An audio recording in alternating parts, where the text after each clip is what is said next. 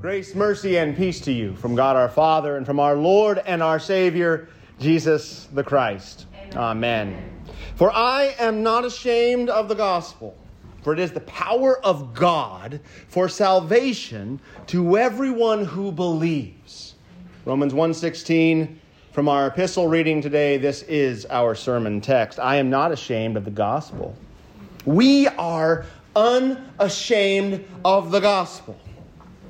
You may notice, if you've been around St. Mark's a little while, that this has become somewhat of a, a theme verse for us these past 18 months. I intentionally use it on our website and the opening of our video content, these sorts of places. And, of course, you may notice that it is the name of our collectible cards. I think we probably ran out this morning. If you didn't get a St. Mark unashamed collectible card, let me know. We'll run off some more um, because these cards are, are a fun way of teaching us, reminding us that we're not the first Christians to experience the hatred of the world because of the gospel of Jesus Christ. The saints of old, such as St. Mark, today's card, they encourage us, all the saints, encourage us to be unashamed of the gospel, for it is the power of God for salvation to everyone who believes. You'll note the red ribbon if you do have a, a card at the top corner of it, St. Mark was unashamed of the gospel to the point of death. That's what that ribbon stands for. He was martyred. He was a martyr for standing firm on God's word. He knew that the gospel is the power of God for salvation to everyone who believes, and he was able to hold on to that faith even when it cost him his life. Unashamed of the gospel. Paul states that he is not ashamed of the gospel, because he has not yet made it to Rome. The historical context of this is found starting in verse 13. So if you have your, your insert available, you want to look at the uh, Romans reading, or you can open your, your Bibles to Romans 1, looking at verse 13. We will see there the explanation of why he has to say he's not ashamed. Of course, Paul's not ashamed. Why would he even have to say that?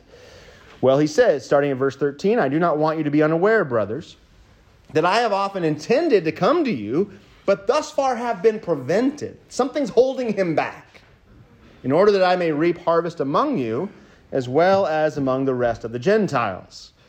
I am under obligation, he says, both to Greeks and to barbarians. That's, that's non Greek Gentiles. So the Romans and all the other Gentile nations out there, both to the wise and to the foolish, he says. So I am eager to preach the gospel to you who are in Rome. For I am not ashamed of the gospel, for it is the power of God for salvation to everyone who believes, to the Jew first. And this gives us some understanding as well. Paul is currently, as he's writing this letter to the Romans, he is on his missionary journey where he's collecting funds for the church back in Jerusalem, which is predominantly Jewish Christian. So, to the Jew first, I'm, I'm busy doing that work right now. And as soon as I deliver over those funds, my plan is to come to you for the Greek. For in it the righteousness of God is revealed from faith for faith. As it is written, the righteous shall live by faith. For faith in what? Faith in the gospel of Jesus Christ, crucified upon the cross for the forgiveness of sins. Here, Paul is expressing the life and death importance of proclaiming the gospel of not being ashamed to confess the gospel that Jesus Christ, God in the flesh, died for us.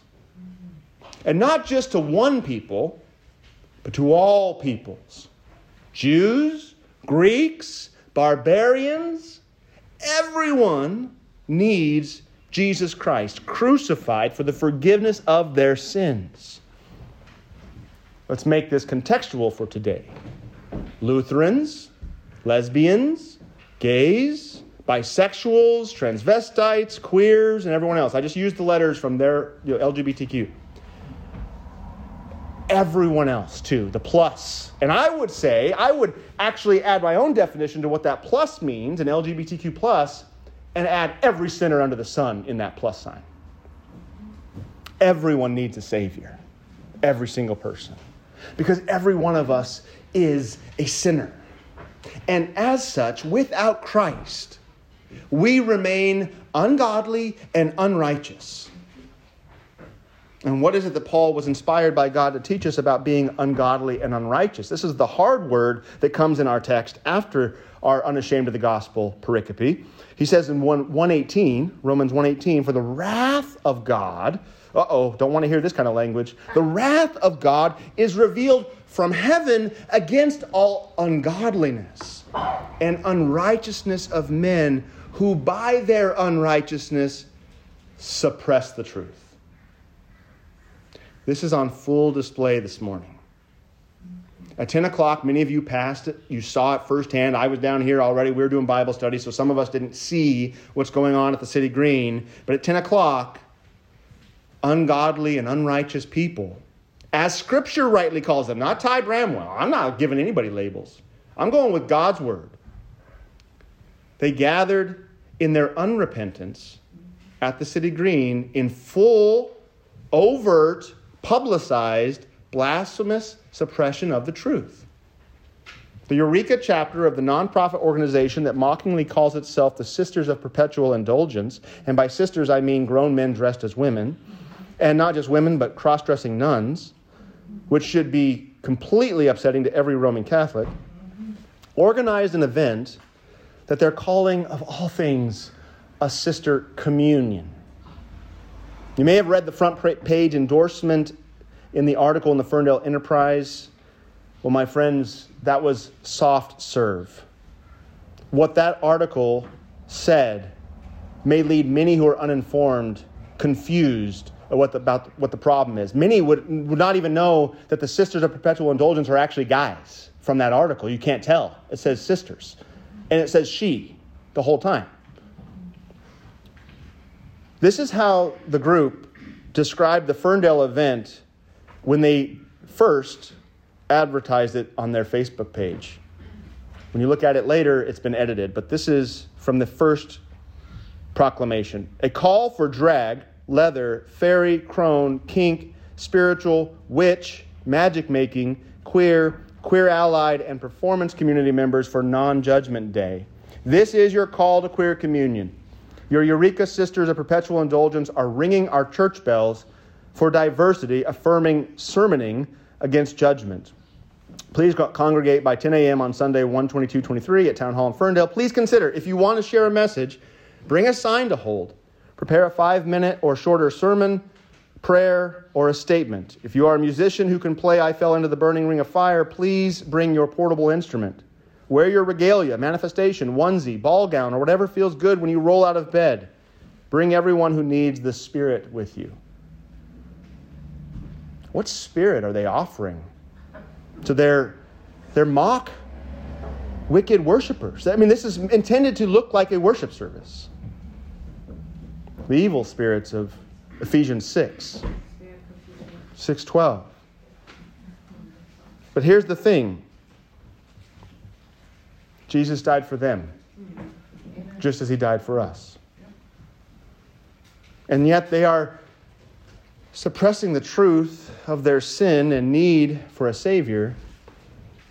They're, they're suppressing the truth that God exists at all.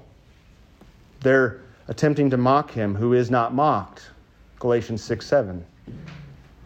That scares me for them. They're suppressing the truth that there is a God at all and that He created them, that He's their Savior. If only they would stop mocking Him long enough to see that He loves them. Repent of their wickedness and learn about life and peace. He doesn't want them to fall into a burning ring of fire. He doesn't want them to receive God's wrath. But at this point, they don't see fit to acknowledge God. So God has, at this moment, given them up to a debased mind to do what ought not to be done, as we see it carrying itself out today.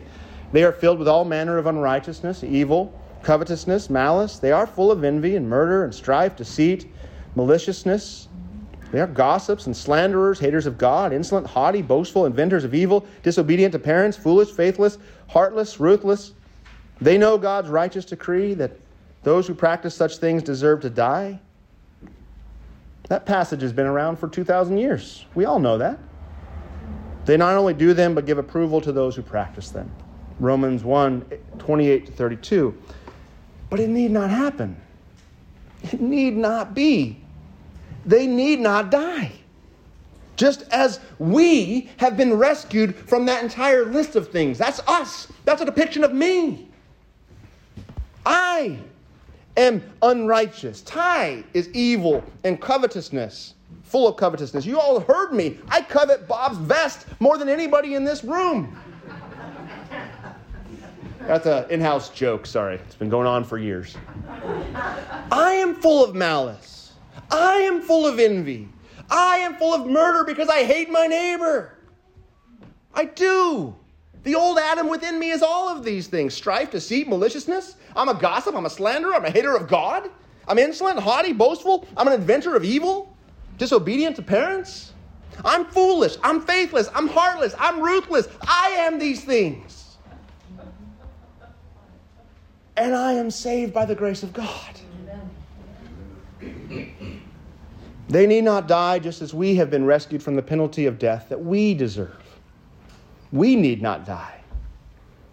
As Ephesians 2 1 to 9 makes clear, and you were dead He's talking to the church in Ephesus. You were dead in the trespasses and sins in which you once walked, following the course of this world, following the prince of the power of air, the spirit that is now at work in the sons of disobedience, among whom we all once lived in the passions of our flesh, carrying out the desires of the body and mind, and were by nature children of wrath, just like the rest of mankind.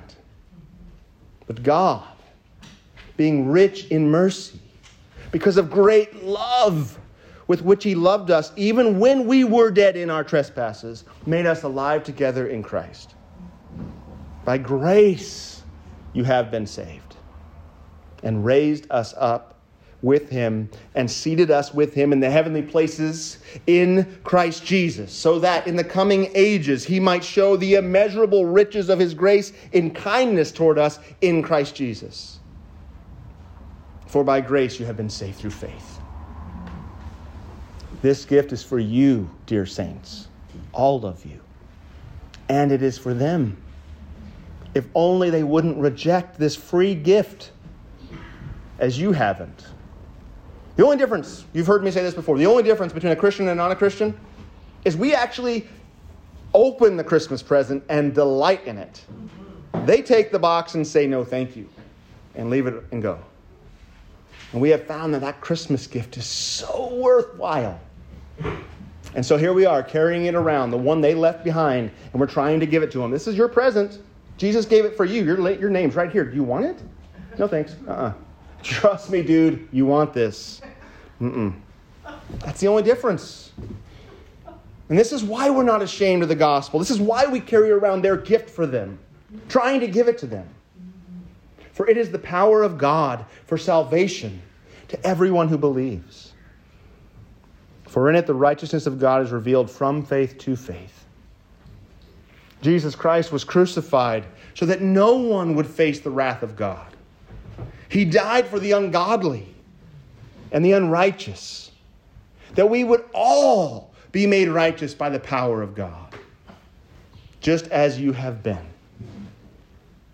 May the power of God soften the hard hearts of all those who continue to suppress the truth, and may the same power of God sustain you in repentance of your sin, that you would always turn from your sin and toward your God, giving thanks to Him for Jesus, who took your place on the cross, suffered your penalty for death that you rightly deserve so that you wouldn't die.